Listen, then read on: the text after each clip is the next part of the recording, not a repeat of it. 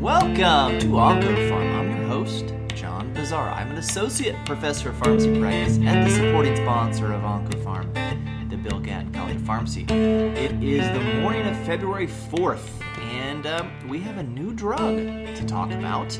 Uh, and just for just for kicks, we'll also talk a little bit of medchem and pharmacokinetics and some of my favorite pharmaceutical sciences. Uh, so yesterday on uh, on F- uh, on February 3rd, the FDA approved uh, tepotinib, or tepotinib, brand name uh, Tepmetko. And I'll be honest with you, uh, the first thing I saw when this drug was approved is I looked to see if there was a teapot emoji, because I would have pronounced this tepotinib. Maybe it's tepotinib. Probably tepotinib, not teapot. You wouldn't put teapot in a drug name. Anyway, uh, tepotinib was approved for metastatic non-small cell lung cancer uh, with the MET exon 14 skipping alteration which is where uh, you know when you're uh, when you're transcribing the protein from the gene, you just kind of skip over exon 14, uh, which completely changes uh, what the protein does. It would be a little bit like copying a sentence that said, um, you know, I will not lie, and you copied all the words but the word not. Uh, it completely changes the meaning of the sentence. So when you skip over that exon 14, completely changes what the protein does, making it uh, constitutively active. Uh, this is a very similar drug and a very similar approval to capmatinib, which was uh, brand name uh, Tabrecta, which was approved last spring for the same indication, MET exon 14 skipping mutation metastatic non-small cell lung cancer. Uh, they're both approved, of course, based off of, uh, of course, we've really shifted the bar. We, of course, uh, they're approved based on uh, the surrogate marker of uh, response rate. All right. So, I mean, really, the biggest difference between these two drugs has to do with the Henderson Hasselbalch equation. And that's somewhat of a joke, but somewhat real. So, we're just going to compare these two drugs uh, on the podcast today. So, from a pharmacology standpoint, they're fairly similar. Uh, you know, they're approved for MET exon 14 skipping mutations, but they have activity against uh, CMET. Uh, which is, um, you know, not quite as common uh, a receptor, tyrosine kinase transmembrane receptor, uh, as some of our epidermal growth factor receptors. Uh, but it is there. It has um, a, a, natural, maybe not a natural, but uh, a, a, very well associated ligand in hepatic growth factor. Uh, now, there are other ligands uh, and other things that can lead to MET activation, but hepatocyte growth factor is a big one. So it should not be surprising that if a drug uh, blocks a kinase that is stimulated by hepatocyte growth factor, that you might see some hepatotoxicity. And in fact, you also might not be surprised to expect that this drug is being studied for hepatocellular carcinoma, which is true. Uh, it appears that uh, capmatinib is a little bit more uh, uh selective uh, than tepotinib and a little bit better affinity for c-MET with an IC50 that is lower 0.13 uh, nanomolar uh, or I think it's nanomolar compared to an IC50 of 3 for tepotinib. Now that may or may not make a big difference clinically.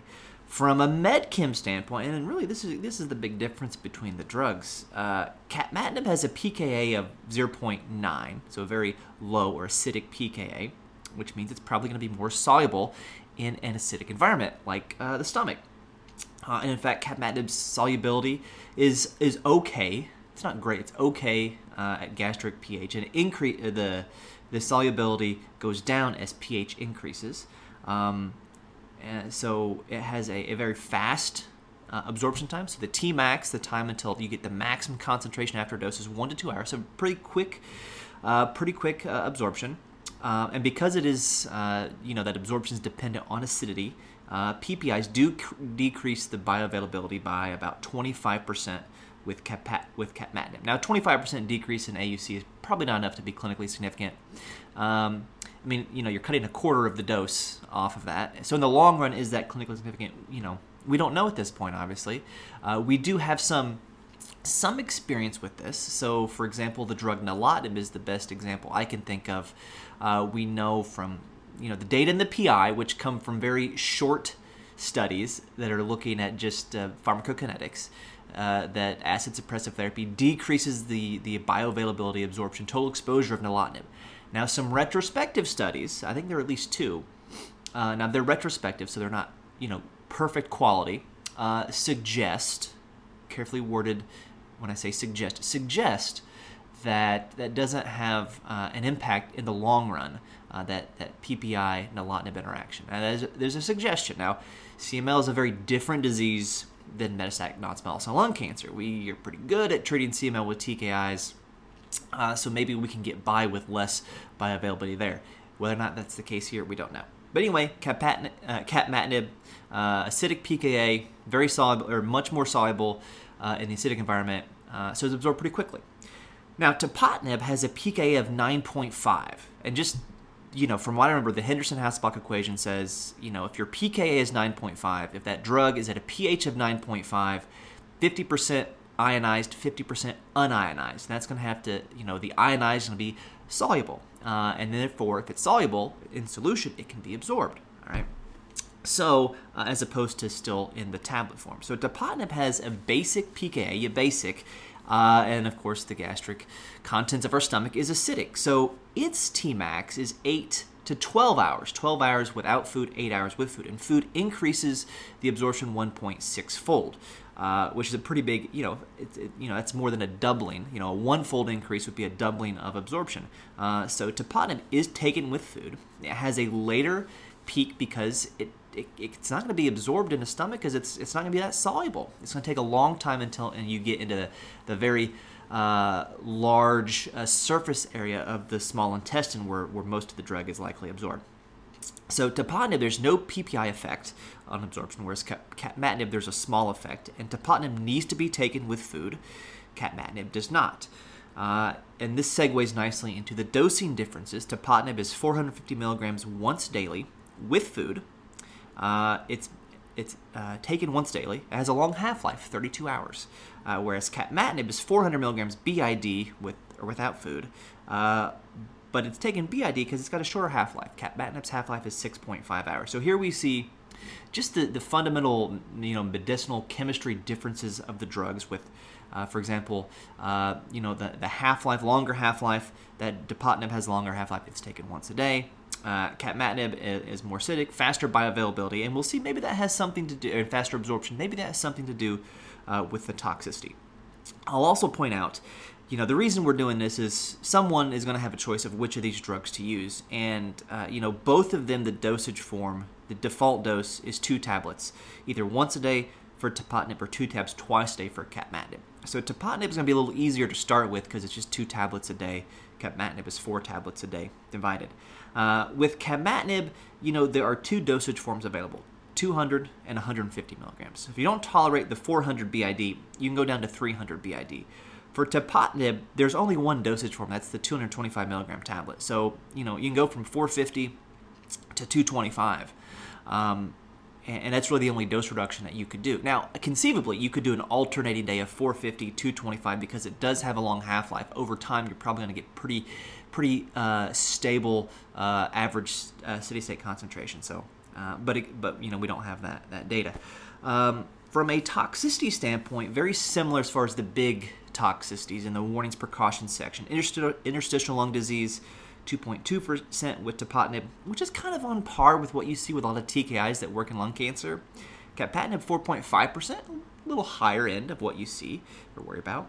Um, hepatotoxicity is seen with both these agents, seems to be similar numbers in both with regards to AST, ALT elevation, uh, both all grades and grades three and four. A little interesting, there's some discordance and some differences in the wording in different sections of the PI for both these drugs. Um, uh, embryofetal toxicity can be seen with both of these.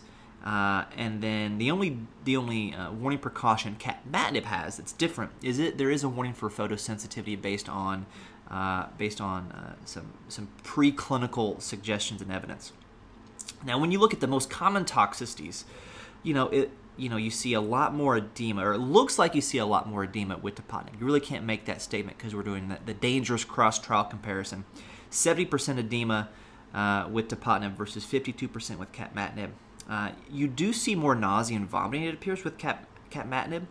Uh, 44% nausea versus 27% nausea, worse with capmatinib. 2.7% grade 3 or worse capmatinib, so that's nausea bad enough that maybe you have to be hospitalized.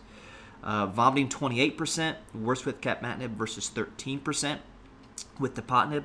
So, you know, capmatinib is, is more than twice as likely, it appears, to cause vomiting. Uh, 2.4% grade 3 or 4, so that's vomiting bad enough that you're hospitalized. Now, nausea is often a peak dependent toxicity. Look at the, the risk of you know nausea and vomiting with IV bolus doxorubicin compared to an equivalent dose of liposomal doxorubicin or, or a 24 hour infusion of doxorubicin. Big peak, big nausea, typically. All right. Uh, so that nausea and vomiting uh, uh, preponderance or, or, you know the more of that that GI toxicity we see at capmatinib in terms of nausea vomiting may very well have to do with that faster absorption and faster peak. Now, from an efficacy standpoint, again, this is even more dangerous than doing the cross trial comparison for toxicity. Uh, both studies uh, that uh, that looked at these two drugs separated patients by treatment naive and prior treatment just reviewing for capmatinib, which we've talked about on the podcast, for the treatment naive folks, there was a overall objective response rate of 68%, and for treatment naive, 41%, with a median duration of response that was longer in the treatment naive folks, more than 12 months, versus about 10 months in treatment naive. And at the time, I said, you know, it looks like this drug works better in the upfront setting, treatment naive, as opposed to in the treatment uh, people who've already had treatment, which makes very very good sense. We see that over and over again in drugs. Uh, you know, overall response rates are typically better in the first line to any drug than in the second line, uh, and that makes a lot of sense. Now, what's a, what I didn't uh, maybe fully appreciate here, and I think I, I mentioned it, is you know you only had 28 patients in the treatment naive uh, cohort with capmatinib versus 69% in the prior treatment. So that confidence interval of that really impressive 68% response rate in treatment naive folks is huge. It's 48 to 84. So big, big confidence interval. Okay. So small n, maybe it's not quite that good. Could be better. All right. Now, if we look at tepotinib, our newly approved agent, they've got 69 patients in their treatment naive cohort and 83 in their prior treatment cohort. Response rates 43% and 43%, the same regardless uh, no trend of better response if the drug was given in the first line setting versus after. Median duration of response 11 months and 11 months if you round. So again, no suggestion that tepotinib uh, that it's it's better if given earlier versus giving after prior treatment. Now, is it as simple that capmatinib uh, just works better up front than tepotinib? Mm, maybe, but I, I kind of think probably no. I mean, let's just just blindly read off the objective response rates. We have four different cohorts, two drugs, two cohorts that are treatment naive, two cohorts that are uh, prior treatment. 43%, 43%, 68%, 41%. One of these is not like the other, and it's the one with the smallest n. It's the cap- capmatinib treatment naive cohort of 28 of just 28 patients. Um, so, I mean, if I had to guess, just just like you know, if you were running simulations, you'd say that if you know you you ended up uh, you know enrolling another 30 or 50 patients in first line treatment with capmatinib, that the overall objective response rate, as you added more patients, would trend towards 40%. You would think. Now we'd have to see more data, something to watch for. Perhaps capmatinib really does work a lot better uh, in the first line setting. And again, we don't um, you know you don't jump to the conclusion that capmatinib is what you use in the first line and tepotinib is what you use after you fail capmatinib. We don't have any data that either one of these agents would be effective after failure uh, of the other since they, they, they work very similarly. Uh, and then finally, looking at their metabolism, very similar, both metabolized by CYP3A4 and prone to drug interactions. There, we would think uh, is also metabolized by CYP2C8. Uh, both are uh, are P-glycoprotein inhibitors, not strong P-glycoprotein inhibitors, but they do. Uh, they both increase the exposure of P-glycoprotein substance by about 50%. Uh, we know that uh, tepotinib increases the AUC of dabigatran by 50%, so your your 150 milligram BID dose is, is more now like 225 milligrams BID. Increased risk of GI bleeding. Uh, capmatinib increases the AUC of digoxin by about 47%, so your you know your 125 micrograms daily is now more like uh, well, something higher than that. I can't do that math off the top of my head. And, and the PI does recommend caution with narrow therapeutics index P glycoprotein drugs. Uh, what are those drugs? Well, I don't know off the top of my head. Dabigatran, digoxin. Uh, but if I see those things in a patient with more than uh, just the TKI, I'm going to take a, a, good hard look at that. And if you're a prescriber, uh, you know, ask your ask your ask your pharmacist to look into that for you. That's what we do. That's what we love to do. That's why we're here. Uh, we love it. Live for it. All right. Well, thank you for listening. Appreciate uh, all the listeners and comments. You can follow me on Twitter at PharmDeetnib, and you can follow the podcast on both Twitter and Instagram at OncoPharmPod. Until I talk to you again, remember, doses matter.